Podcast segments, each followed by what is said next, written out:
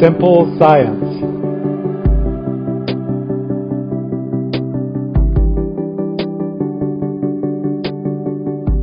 Simple Science Podcast มัดรวมเกร็ดเล็กเกร็ดน้อยย่อยง่ายสไตล์เด็กวิทย์ สวัสดีค่ะ ป่านปนพรค่ะ สวัสดีครับ โรเทียเทพครับ ยินดีต้อนรับผู้ฟังทุกท่านเข้าสู่ episode แรก ในปี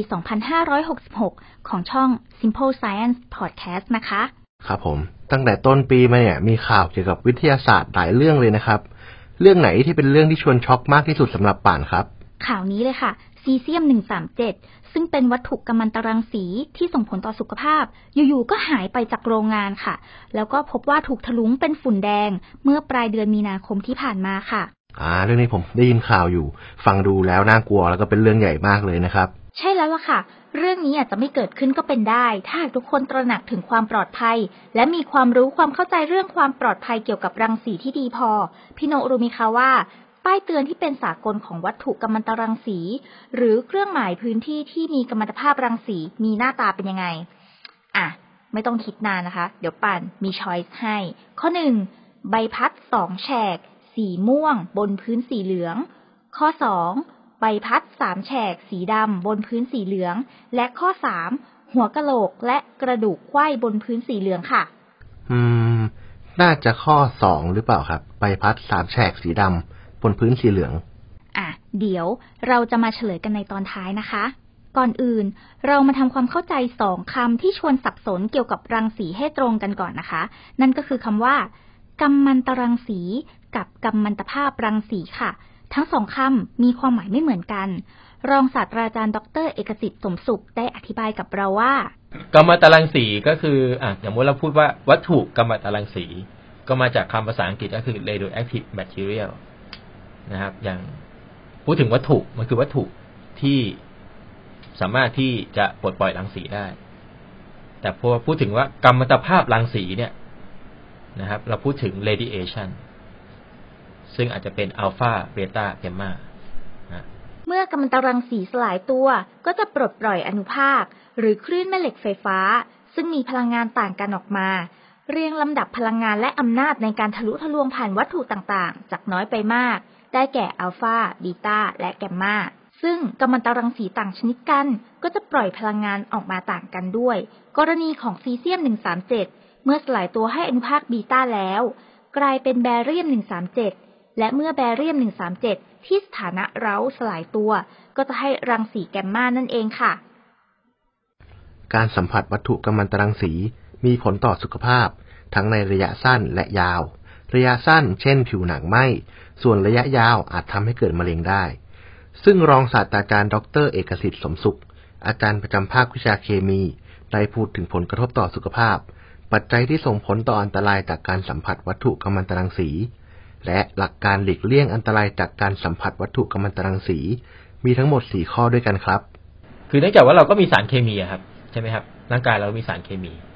อ่ามันก็รังสีเนี่ยเขาก็จะมีพลังงานสูงอะเขาก็จะไปอินเทอร์แลกกับไอ้เจ้าสารเคมีในร่างกายเราอะไม่ว่าจะเป็น DNA โปรตีนน้ำนะครับ แทนที่เราจะอยู่แบบสภาพที่เป็นปกติ ร่างกายสสารเคมีในร่างกาย เราก็จะอยู่ในสภาพที่ที่ไม่ปกติ ฮะอันตรายจากรังสีครับ มีปัจจัยอยู่สี่ข้อหนึ่งก็คือความเข้มนะครับความเข้มของรังสี คราวนี้วัตถุกัมมันตรังสีที่เอามาใช้ในชีวิตประจำวันน่ะส่วนใหญ่แล้วเนี่ย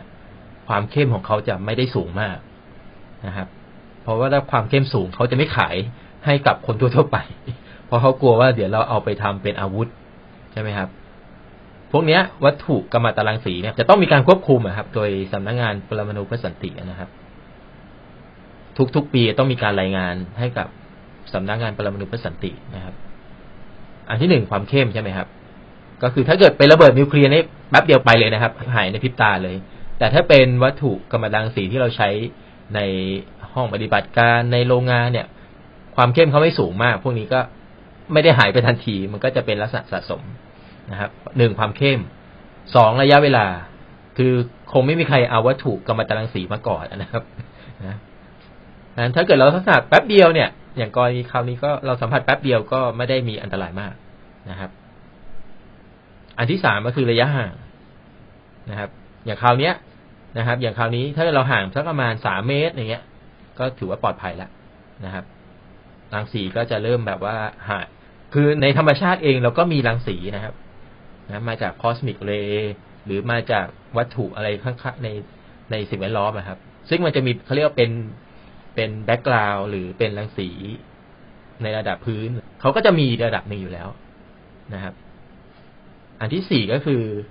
คืออย่างที่บอกเมื่อกี้นี้ว่าอัลฟาเบต้าแกมมาเนี่ยนะครับเขามีระยะเรียกทะลุทะลวงเนี่ย ไม่เท่ากัน เพราะฉะนั้นถ้าเกิด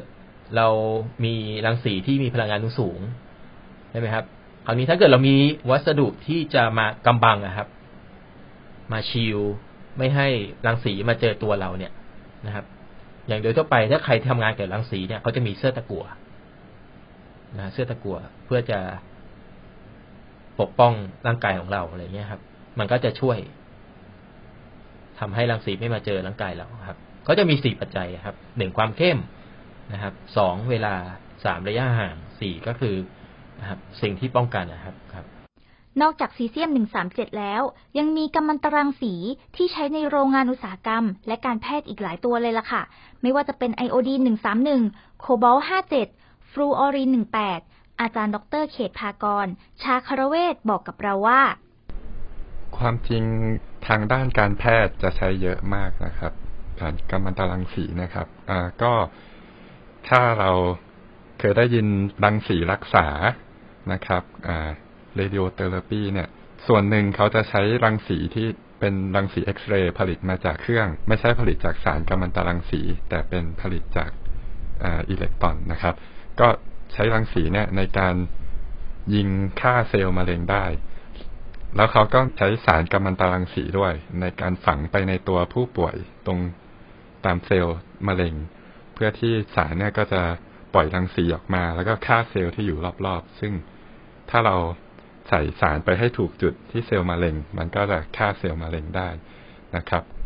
ก็มีงานวิจัยนะครับ ที่ใช้รังสีรังสีก็เป็นประโยชน์มาก ๆด้วยกับอะไรหลาย ๆ อย่างที่เรามีครับ อ่าคือในงานทางเคมีก็มีบ้างครับ อย่างเราศึกษาเรื่องเกี่ยวกับสเปกโทรสโคปีนี่ ก็ดูสมบัติสมบัติทางแสงฮะสมมติเราศึกษาเกี่ยวกับวัตถุที่มีสมบัติแม่เหล็กอะครับ คราวนี้ถ้าเกิดเราอยากศึกษาสมบัติแม่เหล็กเนี่ยมันจะมีเทคนิคเทคนิคหนึ่งชื่อว่าเทคนิคมอสบาวเออร์ครับ คราวนี้เทคนิคเนี้ยเขาจะใช้รังสีแกมมาเป็นตัวที่ยิงเข้าไปในสารตัวอย่าง คราวนี้รังสีแกมมาก็จะมาจากโคบอลโคบอลห้าสิบเจ็ดนะครับ ซึ่งเป็นวัตถุกัมมันตรังสีนะก็มีการใช้อะครับนะที่คณะวิทย์เราก็เคยมีครับนะใช้กันมาหลายสิบปีเลยนะครับเขาก็จะอยู่ในตะกั่วอย่างดีเลยครับจะมีเหมือนกับเป็นกล่องตะกั่วที่กำบังไม่ให้รังสีมันออกมามาภายนอกครับครับ มีการใช้นอกจากโคบอลห้าสิบเจ็ดก็มีตัวอื่นด้วยนะไอโอดีนหนึ่งสามหนึ่งใช่ไหมหนึ่งสามหนึ่งก็มีครับ ขึ้นอยู่ว่าเขาให้รังสีอะไรนะแน่นอนครับว่าสถานที่ที่มีการเก็บ หรือมีการใช้งานอุปกรณ์ที่มีกัมมันตภาพรังสี ควรจะต้องมีการบริหารจัดการปัจจัยเสี่ยง เพื่อลดอันตรายต่อสุขภาพของคนในองค์กรและสังคม ด้วยการวางระบบดูแลรักษาความปลอดภัย และมีการตรวจวัดรังสี ผู้ที่ปฏิบัติงานกับรังสีเป็นอย่างดี รวมถึงจัดอบรม สร้างความตระหนัก และให้ความรู้กับคนในองค์กร และคนในชุมชนใกล้เคียงทุกๆ ปีด้วยครับ เอาละค่ะ ตอนนี้ก็ถึงเวลาเฉลยคำตอบในตอนแรกของเราแล้วนะคะคำถามก็คือ ป้ายเตือนที่เป็นสากลของวัตถุกัมมันตรังสี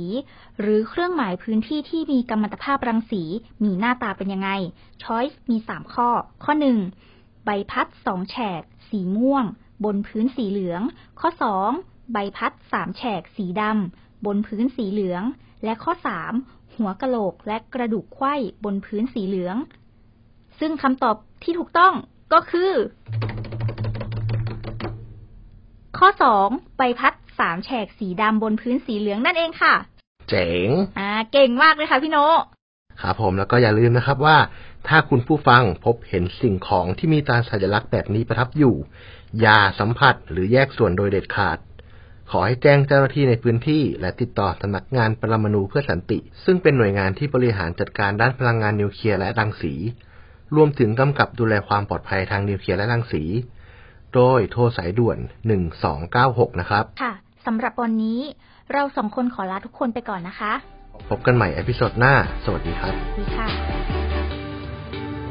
ติดตามตอนใหม่ของ Simple Science Podcast ได้ทางเว็บไซต์ Simple Science